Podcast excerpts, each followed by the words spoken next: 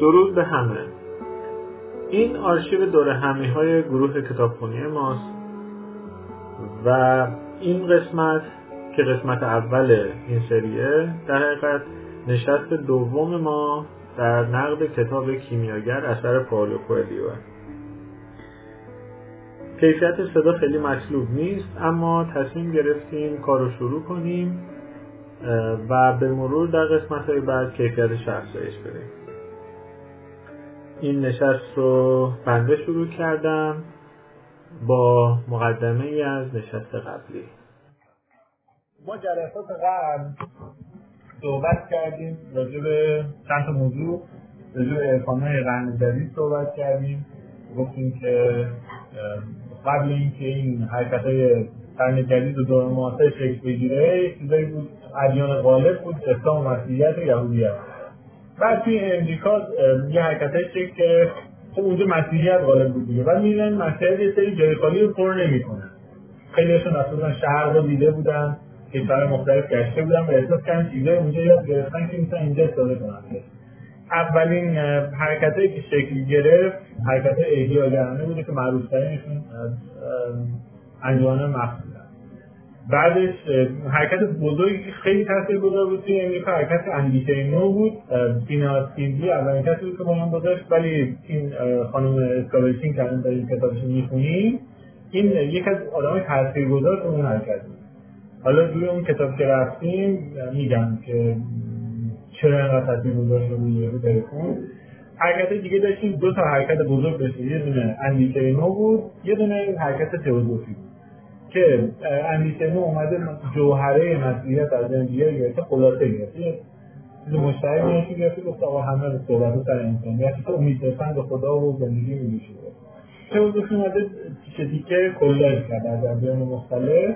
این دوتا خیلی تاثیر داشتن. حرکت فیزیکال داشتیم، مثلا ادیان یوفو داشتیم، میگفتن که ما موجود فضایی رو وجود آوردن در نهایت میان. بعد میگفتن مثلا زمین به خودش یه خدا داره، سیاره دیگه خدایان دیگه دارن و مثلا اون دیگه خدا بزرگتر جواب میدن، اون خدایان چی هم موجود فضایی هم. اینا همشون جمع شد یه چیزی به اسم عصر نو، نیو ایج. نیو ایج یه حرکت خیلی بزرگه. ما الان سبک موسیقی نیو ایج داریم، از موسیقی آرامش بخش مدیتیشنی یه سریاشون نیو ایج هستن، سبک خاصی. دکوراسیون نیو ایج داریم، مثلا خونه‌هایی که می‌بینید توش عکس بودا هم هست، کنفوسیوس هم هست، مدرسه‌های ارتباطی هم می‌بینید. اینا حرکت‌های نیو ایج. حتی لباس نیو ایج داریم، ورزش‌ها و مثلا سبک زندگی نیو ایج. خیلی از حرفایی که ما می‌زنیم مثلا برمی‌گرده به اندیشه نو که یه تاثیرگذار بوده روی عصر نو، وجدان ارتباط کافیه. این فکر اندیشه نو. اونم راجع به پائولو کوئلیو گفتیم، برای من خیلی واضحه که از عصر نو تاثیر پذیرفته و از مسیحیت. بعدم مطالعه کردم که اصلا رفته توی کلاس‌های مختلفی که برگزار می‌شده توی امریکای لاتین و کشورهای دیگه، مثلا می‌بردن داستان عرفانی اینا شرکت کرده و اون خیلی چیز دیگه برام تعیین کرده رو به خاطر اینکه توی کتابش اثر خرد کهن می‌بینیم. خرد کهن یه اصطلاحیه که در خلاصه میگن سوالی درسته میشه. خرد کهن یه اصطلاحیه که خودش فکر کنم توی جمهوری فلسفی مطرح شده، ولی اصطلاح درسته قبل از اون هم به کار میرفته. دو تا خرد داریم، خرد کهن، خرد نو. خرد نو بحث علم و تکنولوژی و اینا، خرد کهن یاد به اون تجربه‌های روحانی بشری می‌پردازه و خیلی از این چیزایی که ما توی ورزش‌های قدیمی می‌بینیم، توی فیلسوفی‌های قدیمی می‌بینیم، توی آداب و رسوم قدیمی می‌بینیم، دسترانی که توی خرد کهن، یعنی طرف نیومده آزمون خطا بکنه، از لحاظ علمی بررسی بکنه، نمیدونم بیاد به آزمایش بذاره، برخلاف تجربه ها و اون درون یافته خودش میاد این چیزایی رو طرف بده که کلا به اسم خرد کهن شناخته میشه توی این کتاب. حالا اگه خواستیم نقد کنیم میگم مثلا اینجاش اشاره به اون داره، چون بهره برده از اون تجربهش کرده، خرد کهن بحث روی تجربه بوده، یاد گرفتنی نیست. برای هم میبینید که کتابش بهش اشاره میکنه، حالا سراغش می‌ریم. یک داستانی داره، اولش داستان نرگس. داستان نرگس که اسطوره یونانی اینکه حالا کلاسیکش مطرحه اینه که یه شخص هست که خدایان محکومش میکنن که عاشق خودش بشه، بعد انقدر میره کنار برکه خودش رو تماشا میکنه که کنار برکه میمیره، بعد از اون بعد جاش گلای نرگس در میاد و خودش این کارو میکنه. این یه داستان تعریف میکنیم، داستان خیلی باحاله، خوندین میگه احتمالاً تو پی دی اف، که میگه که اسکار وایلد داستان یه جور دیگه تعریف میکنه، میگه که با دریاچه صحبت میکنن، میگه خوش باحاله تو هرگز تعریف میتونی نرگس تماشا کنی که نرگس زیبا بود. میگفت که دریاچه پرسید مگر نرگس زیبا بود؟ او یادم شگفت‌زده پاسخ دادن کی میتواند بهتر از این حیرت را بزند؟ هرچند هر روز در کنار تو مینشست. برای لحظه ساکت ماند. سرجان گفت من برای نرگس میگریم، اما هرگز زیبایی او را درنیافته بودم. برای نرگس میگریم چون هر بار از فراز کناره‌ام به رویش همیشه میتوانستم در اعماق دیدگانش بازتاب زیبایی خودم را ببینم. این داستان آینه‌ای بودن اتفاقات خیلی خوب توی کتاب چندین جا نکات پیدا می‌کنه و دوست دارم که البته آخرش رو توی صحبت کنیم، یعنی کتاب رو خونده باشیم و روی فصل ساله باشیم، بعد آخرش می‌بینیم که چقدر خود اون توی برزیل هم چاپ شد و توی امریکا هم چاپ شد، توی جلد کیمیاگر عکس نرگس هست که داره خودش رو توی داری که تماشا می‌کنه.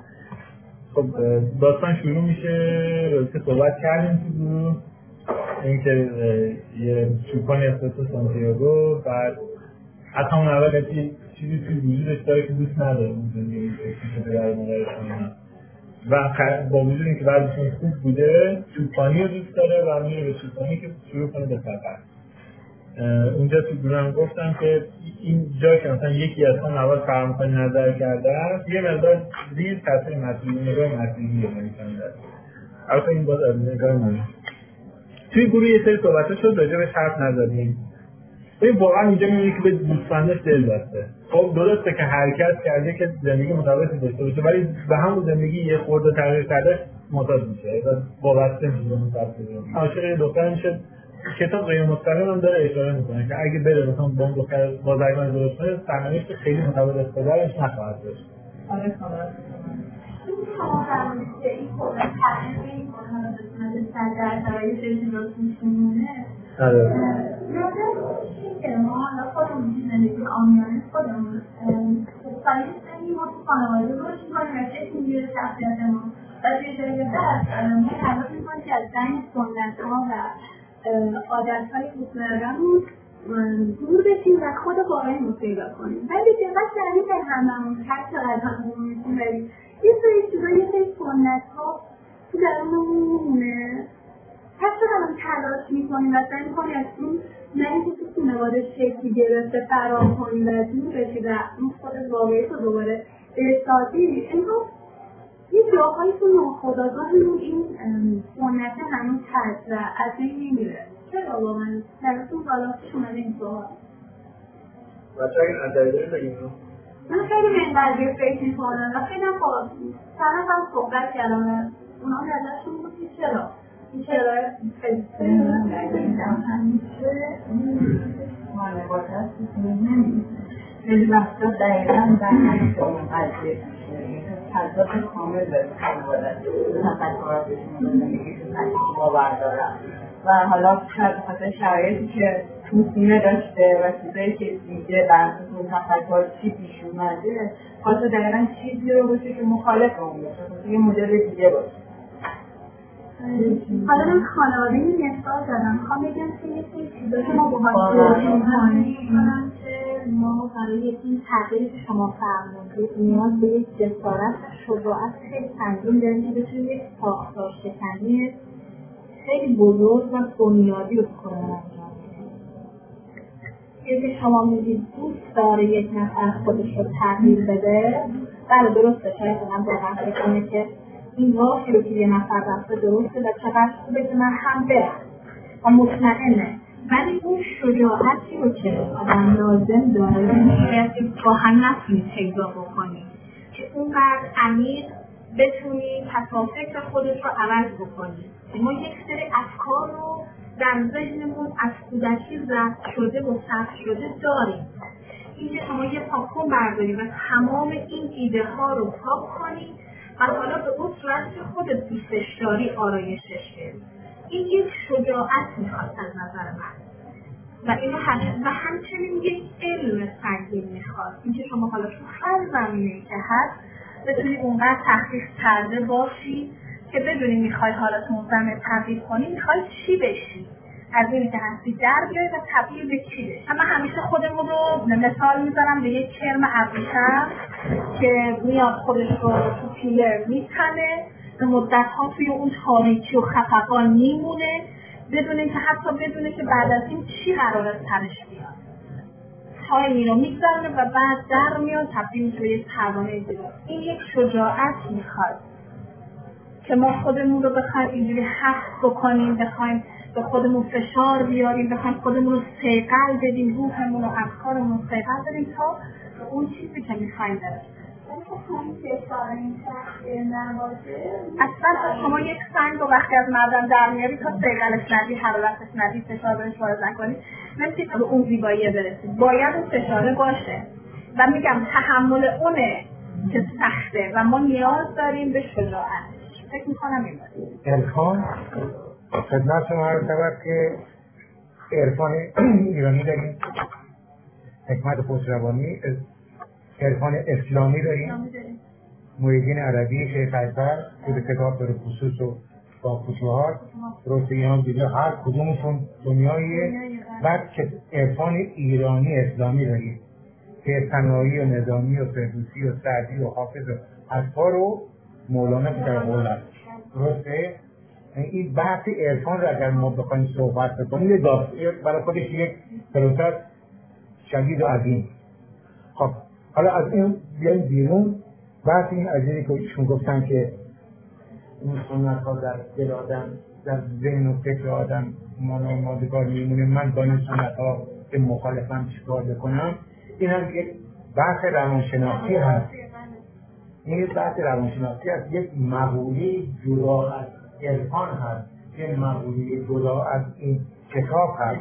مهدی جان صحبتش این میشه کسی که میاد میگه افکار شخصی مال افکار شخصی خودشون میاد چیزهایی که تو ذهنشه، باورهای خانواده‌اش همه رو میذاره.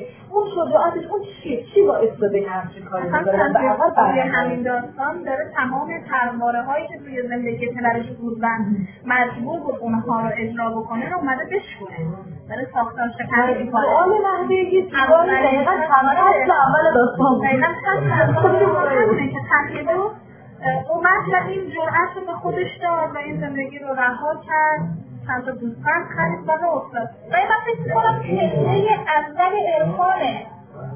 من احساسم همیشه اینه، یعنی ما زمانی میتونیم پله‌های عرفان رو بریم، این هفت طبقه عرفان رو میتونیم طی بکنیم که اول بفهمیم که ما نیاز داریم که خودمون رو تغییر بدیم و نیاز داریم که از عرفان توی تغییراتمون کمک بگیریم. نقطه اول همون دریافتن تغییره که ما لازم داریم و شجاعتش که و تحملش که و این راه سخت رو بتونیم پیش بریم. ما این جلساتمون یه خورده میکردش فهم می‌کنه با جلسه شاتون دیگه یه خورده ما می‌بینیم بحث می‌کنیم بزنیم کاربردی کاربردی نمی‌کنیم. خب ولی خیلی نمی‌ریم تو مبحث. الان مثلا اون شاخه‌ای که زدیم خیلی پیش نمی‌ریم. دو تا سوالی صحبت می‌کنیم دوباره برمیگردیم به کتاب. این بحث در اونجاست که فرامن ما یه چیزی در در وجود خودمون به اسم من برداشتی از خودمون داریم. و اصلا خود خیلی چیز جالبی داره. حالا یه بحث جزئی داره. نمی‌خواد ببینیم نگاه من صحبت کنه. بعد یه چیزی داریم به اسم فرامن. فرامن چجوری رو می‌گیم؟ ما در طول سالیان سال زندگی یه سری اخلاقیات رو یاد می‌گیریم. مثلا من یاد می‌گیرم کاشات و سبونم. سری دیگران کلا نداری. به کسی پشت ندی اگه عصبانی هستی. خیلی از آدم مثلا کلاه بذاری. بذار آخه. کلاه برداری کنه، توصیه کنه. چه فرامن‌های اون خونه. دقیقاً. یه چیزی فراتر از تو قرار می‌گیره، جایگاه خداگونه برات پیدا می‌کنه و تو بدون اینکه بهش فکر بکنی به اون عمل می‌کنی. این حالا از خانواده میتونه بیاد، از دوستان میتونه بیاد، از محیط کار میتونه بیاد، از اعتقادات دینی میتونه بیاد. این فرامن چون تو لایه‌های عمیق‌تری از روان انسان قرار میگیره، این کندنش و جابجا کردنش سخت‌تره و اصلا خیلی وقتا لازم نیست. من چیزی که توی مشاوره کسب و کار داریم که لازم نیست تو همه چیز رو عوض بکنی همون اول. قرار نیست که مثلا بری بهترین کار رو ممکن انجام، بهترین مسیر ممکن بری. اون مسیری که بهترین نتیجه رو الان بهت میده میری. اون با کمترین تغییر میتونی بهترین نتیجه بگیری. فقط نتیجه گرفتن پول نیست، با اون اثرگذاری خودت تو جامعه یا توی محیط کسب و کار یا اکوسیستم بتونی بذاری. خیلی خوب اصلا میخوام همین سکیل کنم در میتونی درسته زبان کار کنم خواهی هم داره یه سری چیزا حالا ما فکر میکنیم که حالا خوبیه داره درست داره که من هر شد ولی این که ما خورنگاه ما میمونه و یه جاهای خودش ها نشون میده که ممکنه ما حتی خودمون هم آزادی نداشته باشیم به امکون میده من بیشتر بیشتر هم رو داریم کنم بیشتر ما چطور بعد کنم داریم بسته موشی ها هنده بوده بودیم اونا همون نخواه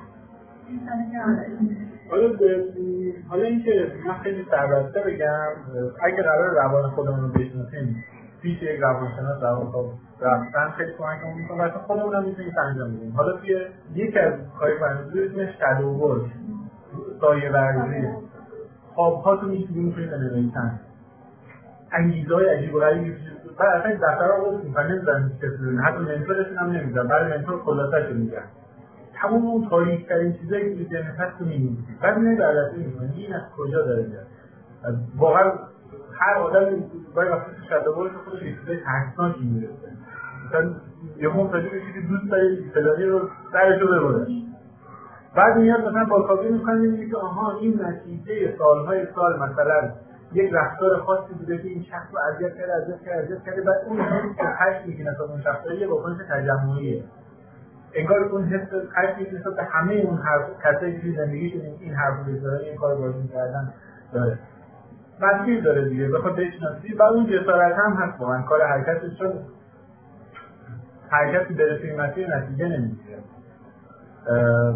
گرچه خب کتاب چیز دیگه میگه میگه که اگه شروع کنی به حرکت دنیا به این سمت میره که تو به اون هدفت برسی یه چیزی هست به اسم پارانویا میشه تمام روزه تمام روزه که میشه چیزی دیگه میشه خاص چیزی خب پارانویا میشه چیزی که همیشه شک داره مثلا از هیزم من همه چیز اطراف داره توجیه میکنه قراره بله سازنی بعد یه اصطلاح خیلی خوبی درست کردن ببین من چی کسب کار باشه مثلا پارانویا یه فکر کنید مثلا همه چیز داره دست داره که به نتیجه برسید خیلی تفکر جالبیه این یکی از آموزه‌های خرد کهنه که توی مکاتب مختلف توی فرهنگ‌های مختلف به این موضوع اشاره شده که اگه اراده بکنی اتفاقات درست درسته توش امتحانایی هست تخلیه‌هایی هست ولی جهان در مجموع به این سمت حرکت می‌کنه که به این هدف برسه من جالبه یه دوره دورم و بچه بسیجی اینو پر کرده بود در گفتم که یه کنجاتی یه تابستون نشستم تمام این چیزایی که ماجراجویی تولید می‌کنه همه رو گرفتم گوش کردم سخنرانی‌های متعددی شریعتی، طالقانی، آبینی، همه اینا رو یوز کردم یه جمله متعلق به منظاله بود میگفت که در اعتقاد اسلام جهان شعور داره و وقتی تو چیزی رو میخوایی تا به زبان میاری جهان میشنوه و به این حرکت در نسلون اتفاق بیفته ببین نه از اهل نیو ایج بود متعالی نه که این حوزه بزرگ شده بود تو این فضا پس این میدونی که مثلا این هم رسیده از همین حرکت بهش رسیده جهان مثل قول چراغ جادوه و در خدمت ما فقط جادو مثل ما چه جنس میخواند و درست اشتباه نخواهیم ما خیلی وقتا خیلی چیزها اشتباه میخواهیم یعنی مثلا فکر میکنم این مسئله خانم پرستار فرزا رو شنیده باشید که پرستار فرزا همیشه میگفت که اگر برای روز برای مبارزه با جنگ بخواید تظاهرات بکنید من شرکت نمی‌کنم اما اگر برای صلح بخواید تظاهرات کنید من شرکت می‌کنم ببینید دوتاش هدفش یکی بود هدف در نهایت یکیه ولی اون داره برای جنگ میره که بگه من نمی‌خوام بجنگم وقتی داری میگی من نمی‌خوام بجنگم داری جنگ رو ترویج میدی در واقع داری به اون گونه چراغ جادو که حالا الان داشت میگیم کائنات جهان هستی چیزی میتونید رو بذارید جنگ رو سیگنالش رو میفرستیم ولی وقتی میریم میگیم که ما برای صلح میریم تظاهرات میکنیم داریم سیگنال های صلح رو میفرستیم و درست هم اینه یا مثلا زمان هایی که میان گروه های رو درست میکنن توی حالا امریکا اروپا یا کشورهای دیگه که میان برای مبارزه با سرطان چیزهایی رو جمع میکنن، میرن تظاهرات میکنن، از این شهر اون شهر راهپیمایی میکنن، پول جمع میکنن واسه مبارزه با طرف، مبارزه با عشق، مبارزه با فلان. این خودش یک انرژی فوق العاده منفی که ما به اون کائناته میفرستیم. درست خواستن ما درسته. وقتی میگیم میخوایم بریم مبارزه با سرطان، بگیم داریم میریم برای پیدا کردن سلامتی. این خیلی فرق میکنه. شاید حرفش یکیه، اون پولی هم که زن میشه یک دلار درست هزینه میشه، برای همون مثلا پنجاهش کله داره هزینه میشه، ولی انرژی که ما داریم به کائنات میدیم خیلی متفاوته. توی این صحبتی که مردم کرد، من یه دقیقا هر دو هرشون کاملا قبول دارم که این درست تره، خب ولی یه دیدگاهی هست، مشکلی هست که من باش فکر اندیشه‌ای ندارم. خب مثلا اینکه اصلا حرف از اتفاق بد نزدیم، خب نگیم که این اتفاق، خب پس ما چرا داریم بیمه میکنیم کنیم؟ چرا کمربندی اینه میبندیم؟ پس اگر هر نیستش کنیم اصلا نباید کمربندی اینه اختراع میشه. من به ترخاله دارم تصادف کرد کامیون تا اینجا ماشین اومد، این اگه کمربندی نمیبست الان کنه قبلات میبید دقیقا چون اتفاق بد فکر کرده بود اتفاق بد درست. داستان اینه که کسب و کارها به رویاهای خودشون فکر میکنن ولی به واقعیت‌ها فکر نمیکنن. انسان دو خاصیت داره که گفتم قبلا تو جلسات، یه دونه اینکه عادت میکنه، یه دونه اینکه عادت نمیکنه. اونجایی که عادت میکنه میشه واقع‌گرایی، اونجایی که عادت نمیکنه میشه آرمان‌گرایی. هر دوتا اینا داره.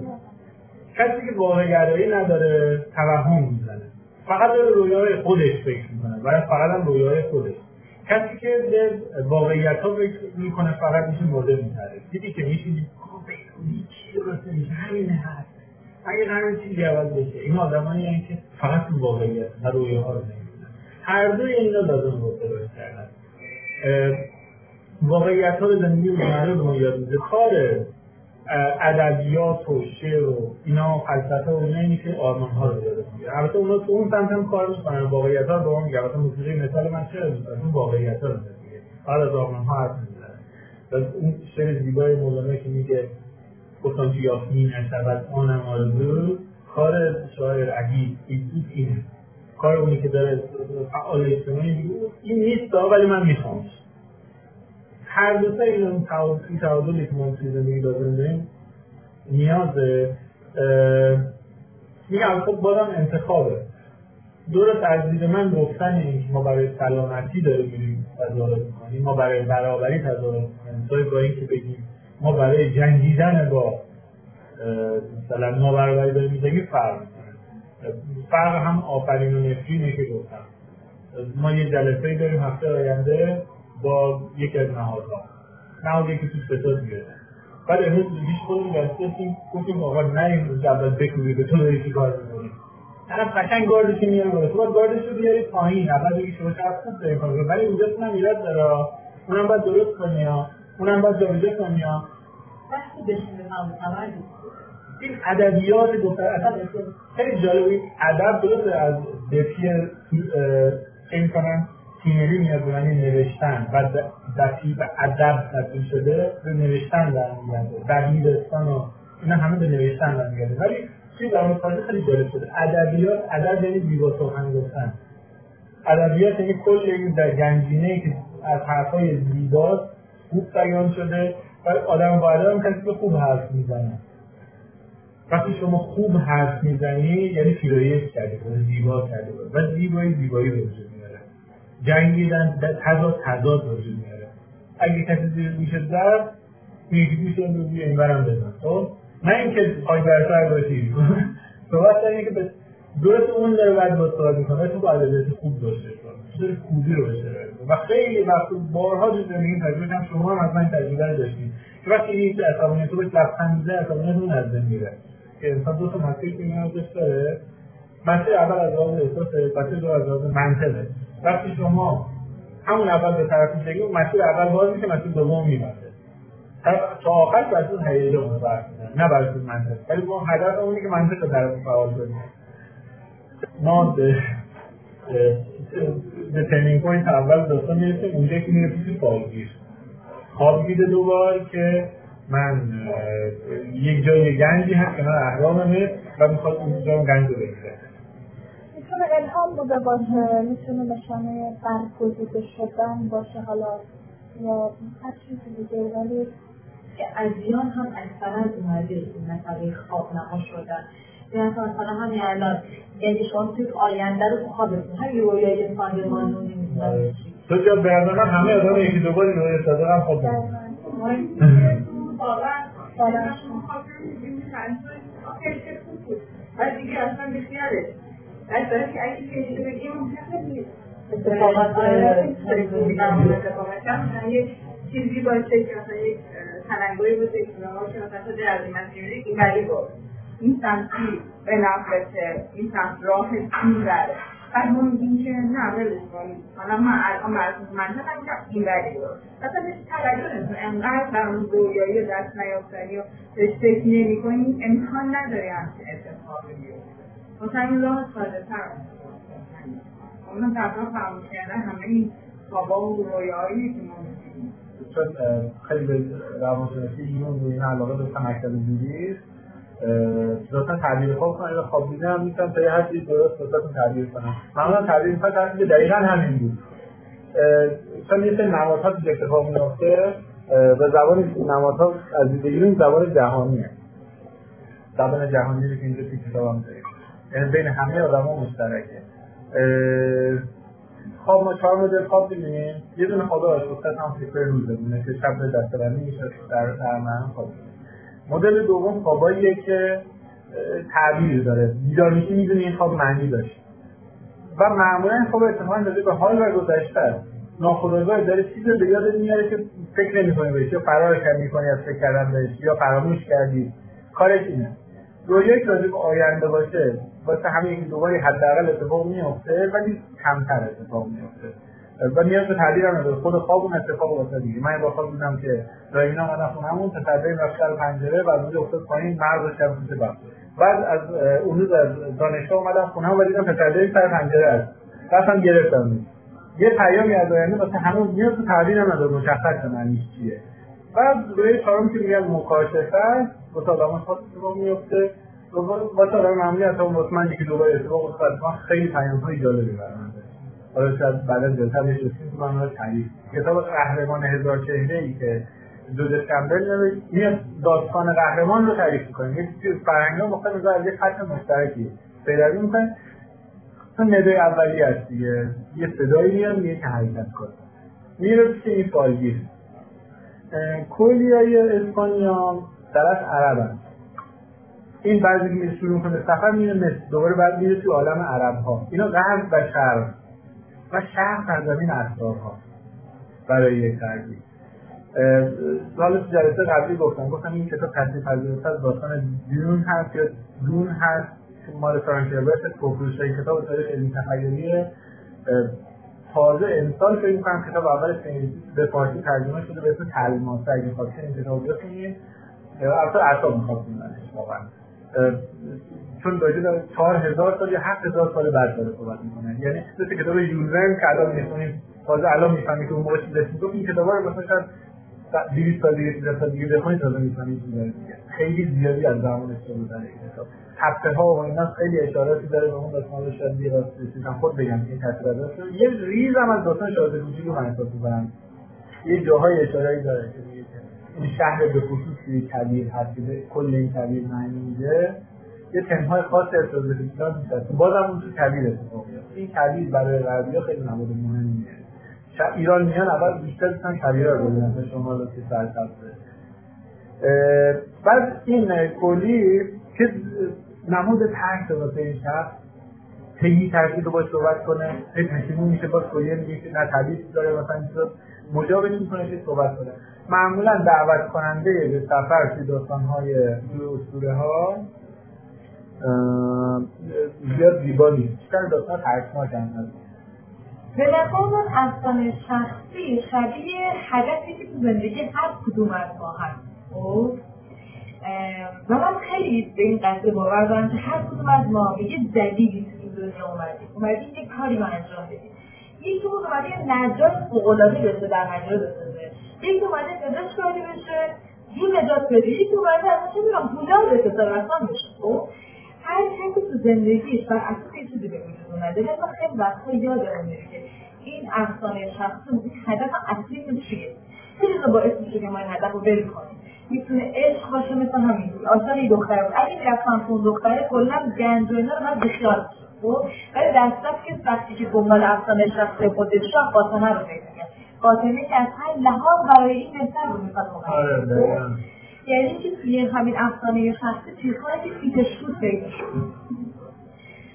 ما مثلا خیلی وقتا به خاطر حالا عشق به خاطر شب سختی نکشیدن هم گفت تغییر باید کنم شجاعت تحمل سختی ما رو داشته باشیم خب این وقتا شجاعت تحمل سختی رو نداریم مثلا مثلا برای وکیل شدن باید آدم خیلی درست بخونه خب ممکنه نفر اصلا توی افسانه شخصی میشه وکیل میشه و بیاد حق چهار پنج تا آدم مظلوم رو بگیره اصلا توی چیز چی داشته باشه من آدم خیلی راحت دیگه خب من الان تنبلی میشه که درس بخونم من الان مطالعه ندارم که این کارو بکنم ولی آدم کلا از این لاین خارج میشه خب و من یه جمله قبلا خونده بودم این که سعی کنید قهرمان زندگی شخصی خودتون باشید نه نقش دوم سوم رول فرعی داستان زندگی بقیه به نظر ما وقتی از افسانه شخصی خودت خارج میشی از اون خیابون از اون راه میای بیرون هیچی رول دوم سوم زندگی یه قهرمان و به شخصه حسینات اصلا زندگی جذاب این چیز رو کنجا افتادم یه فرقی ما داریم فکر می‌کنم با تمام موجودات دیگه و بعضی مکاتب و تفکرها اومدن که خود به ما الهام دادن این داستان ما به طرز دردناکی خودمون کارگردان زندگی خودمون هستیم ما توی زندگی افتادیم که واقعا خودمون می‌تونیم نه دقیقا خدای زندگی خودمون هستیم خودمون هستیم که واقعا میتونیم انتخاب بکنیم که این نفس منه یا اون نفس منه یعنی من شخصا اعتقاد دارم که ما هدفمون از قبل اتفاقا مشخص نیست گرچه یه چیزی داریم داستان سرنوشته خب اون رو بزنیم یه جداگونه صحبت کنم ما بابت محیطی که توش بزرگ میشیم بابت تفاوت‌های فیزیولوژیک و عصبی و چیزایی که با هم دیگه داریم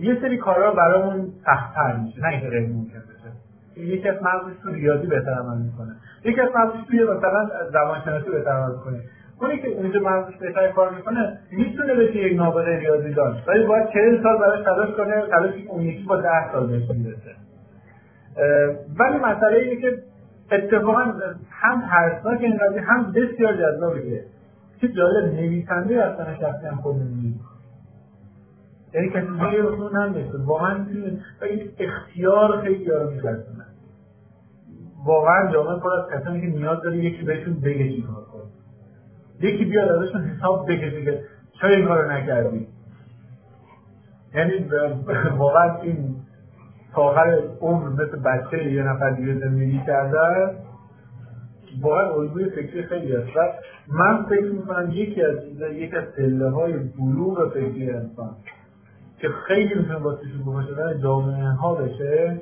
اینه که مزیده و تصمیم بگیم خودمون داریم میتونیم بگیم حتی اگر از پنجاهی باشه پنجاهی باشه اصلا به نظر من ما به نظر قلبمون خیلی وقتا خیلی از من خودش کن استعداد بخش خیلی مهمیه مثلا ما میگیم که قشنگ مثلا به طور مثال پسرمون نابغه ریاضیات اصلا این آدم خودشو تکونم نده نابغه بعد از آدم ها خیلی فیلشون بلده مثلا این آدم بلده که اینقدر زیباست که بتونه مدل بشه این آدم اینقدر صداشو بوده که مثلا بتونه خواننده بلده رو که بذاریم کنار خیلی وقتا قلب ما رو ما میگه که ما چیکار کنیم مثلا طرف عاشق نقاشیه اینقدر نقاشی رو دوست داره اینقدر نقاشی رو دوست داره مثلا خانواده به دنیا میاد مثلا من میگم بهش میگن که نقاشی تو چه خطرش بشه چه نمیشونش گفته گرم خیابون و این آدم که دقیقا زندگی یکی از بزرگترین نقاشان دقیقا همین دارن اروپا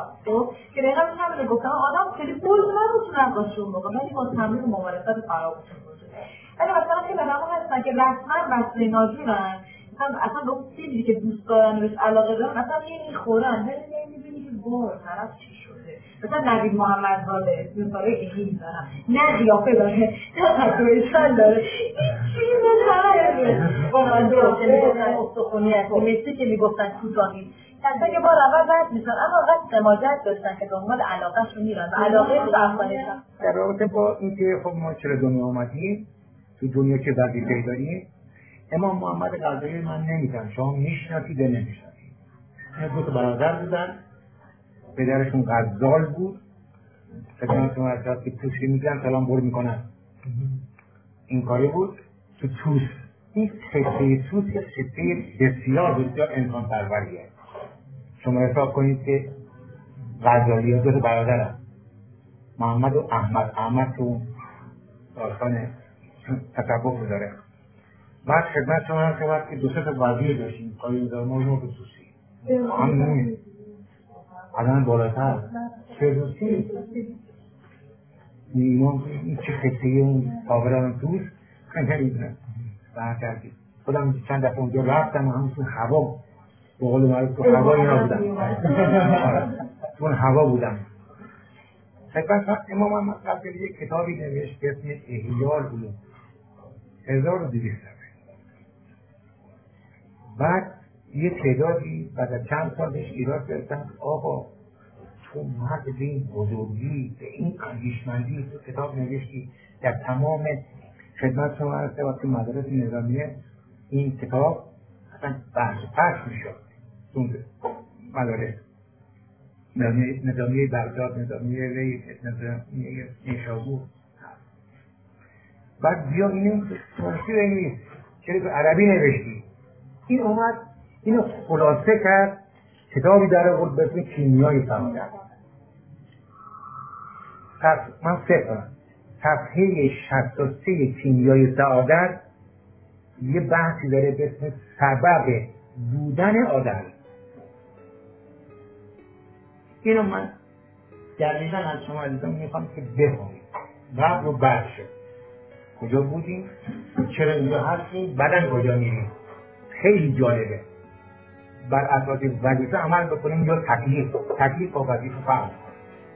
تکلیف چیه؟ وظیفه چیه؟ ما بر اساس تکلیف اومدیم اونجا یا بر اساس وظیفه اومدیم اینجا؟